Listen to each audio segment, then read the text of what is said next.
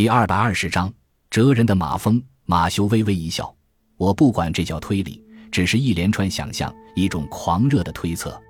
我要是告诉你，你会认为我是在耍花招。等明天再说吧。”他转向别的人说道：“我现在要回家去了，接着破解字谜。这儿的事是一场大骗局，没有一点指望了吗？”伊文问道。“恐怕只有点影子。明天早上十点到我家来一趟，你会在我的养蜂房里找到我。蜜蜂总在我身边帮助我思考。晚安。”伊文次日上午在花园的养蜂房里找到了马修。他正坐在一条板凳上观望着蜜蜂。早安，伊文。马修说：“蜜蜂是最有意思的一种昆虫，蜘蛛也一样。我发现它们对我思考问题有很大的帮助。有时我遇到有关人类行为的问题，就把它跟蜜蜂或蜘蛛之间的关系联系起来对比。在昆虫世界里，你常常会发现这些小东西的行为简直跟人类行为很相像。譬如说。”一些母蜘蛛总是要吃掉他们的丈夫雄蜘蛛，而那可怜的丈夫似乎也明白，如果去求爱，就会遇到那种等待着他的下场。然而，爱情高于一切，那骑士风范的罗密欧还是要去赴约会，结果就成了他那位朱丽叶的早餐。去年春季，我就观看了这样一场表演，并受到了启发。我就遵循那个理儿，侦破了马尔敦太太先后毒死三位丈夫的那起大案。嗯，某种马蜂毫无理性而具有人类行为特点的。得了，得了！伊文心神不安地打断他的话。现在已经十点多了，咱们另找时间讨论马蜂的行为吧。奥克利真是命在旦夕呀！我正要说，马修平稳地说，在你进来之前，我刚刚亲眼目睹了马蜂的行为，那给我提了个醒儿。兴许就是那种会使奥克利先生免上绞刑架的理儿。你指的是什么？现在先不告诉你，马修微笑着说：“我会做给你看，绝对不会大错特错。我已经用一种并不合乎逻辑的方法考虑过那件案子，我是用一种奇妙的理论开始的。现在我要用具体事实来验证。为了好运气，我得把我那个马蜂朋友一起带上。”马修拿起一张上面钉着一只大马蜂标本的卡片，放进口袋。“咱们走吧。”他说。“上哪儿？”去科普家，干什么？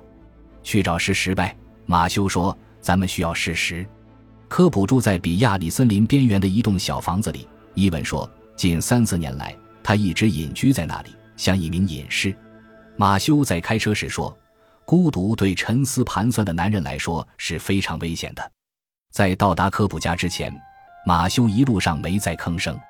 那是一栋像个石头盒子的那样的普通房子。位于一条小道的尽头，附近没有什么邻居，真不是一处令人心情愉快的地方。马修下车时说：“你打算在这里找什么呀？”“我要是在这里找到一个老鼠夹子。”马修答道，“绝不会感到惊讶，反而会感到满意。”房子四处荒凉无人，前门上了锁。马修用万能钥匙打开了锁，两人走进去。房内布置得很简朴。作为一名男人。科普把房间收拾得还算整洁，咱们先看看他读什么书。马修说，并在起居室里四下张望，了解一个男人看什么书，就可以判定他是个什么样的人。他浏览了一下小书柜，摇摇头。科普的藏书包括一套旧版的《爱伦坡全集》和一套新出版的四卷本《鸟禽学百科全书》。古怪的组合，马修说，不过倒也有特点。一个男人独自生活，却没有收藏大量书籍，这可不是个好迹象。他又溜到厨房，一阵滋滋的声音从餐具柜里传出来。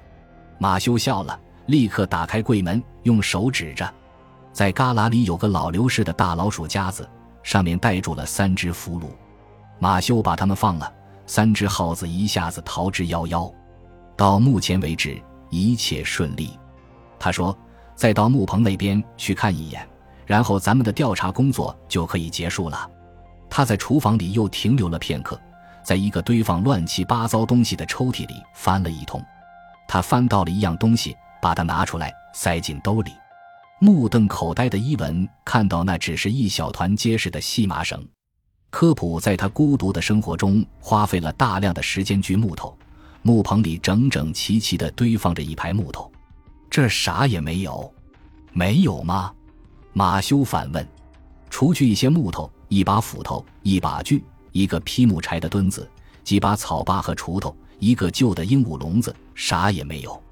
马修哼着小曲儿，盯视着那个鸟笼。你认为这是干什么的？他问律师。我猜想，科普有一段时间像一般独居人那样养了一只鹦鹉。我进一步猜想，那只鸟死了或是逃脱了，他就把笼子扔在这儿了。还有什么别的想法吗？按现有的情况来看，我没法说出那只鹦鹉的岁数、性别和名字。伊文说：“再仔细看看笼子。”马修说：“看看上面的红斑点，再接着推理一下。”伊文仔细审视了一下鸟笼。嗯，他说：“我认为那只鸟是暴死的，就在这两天里，很可能是他说了什么不中听的话。”科普一气之下把他脖子拧断了。马修说：“人即使死了，脸上仍然能显露出他的性格。我倒认为科普不是一个性情暴躁的家伙，我觉得他是那种感情热烈而头脑却冷静的能控制住自己的人。来吧，咱们得走了。”现在上哪儿去？我跟几个小朋友有个约会。马修说：“就在奥克利家大门口。”汽车驶进奥克利的宅邸时，伊文看到十几个身穿卡其布服的男童坐在大门旁边的矮墙上。马修把车停下来时，他们都站了起来。童子军，伊文说：“猎狐队。”马修纠正道：“我是他们的守护神。”他走下汽车，那些队员便围了上来。伊文看到他向他们又打手势又交代些话，大家都认真地倾听着。随后，队员们便走进了奥克利家周围的松林。马修和律师走向车道旁边科普尸体被发现的地方。如果我推理正确，马修说，运气也不错的话，咱们待会儿就可以弄清一些事。在咱们眼下等待的时候，容我再谈谈马蜂吧。我简直给弄糊涂了。马修，伊文说。真闹不清你在搞什么鬼，马蜂啦，耗子啦，老鼠夹子啦，空鸟笼啦，童子军啦，现在又要谈谈马蜂。我可不是个精神病患者，头脑清醒的很咧。马修咯咯一笑，他接着说：“要知道，人类的生存是由无数微小事物组成的。虽然每一件细微事物本身也许并不重要，但它却可能是一个完美整体的一部分。”咱们就由马蜂说起吧。他从上衣兜里掏出那只死昆虫，这只迷途的小马蜂今天闯进我的蜂房。由于我那里不需要它，我就把它逼到一个犄角，抓住它，把它丢了出去。可它又气愤地飞回来，蛰了我一下。幸亏我戴着手套，它没多会儿就死了。可那并不是我杀死它的，它属于那种一生只能折一次的蜂类。结果因为折了我就死掉了，这一点他是明白的。昆虫古怪的发展自己的直觉本能，譬如说，雄蜘蛛事先知道，如果去跟母蜘蛛做爱就会被后者吃掉。我敢肯定，这只马蜂也知道折过我就得死去，但是他的仇恨超过了理智。有些人也是这样的，可你究竟要说明什么呀？爱的力量是强大的，可是在这人世间。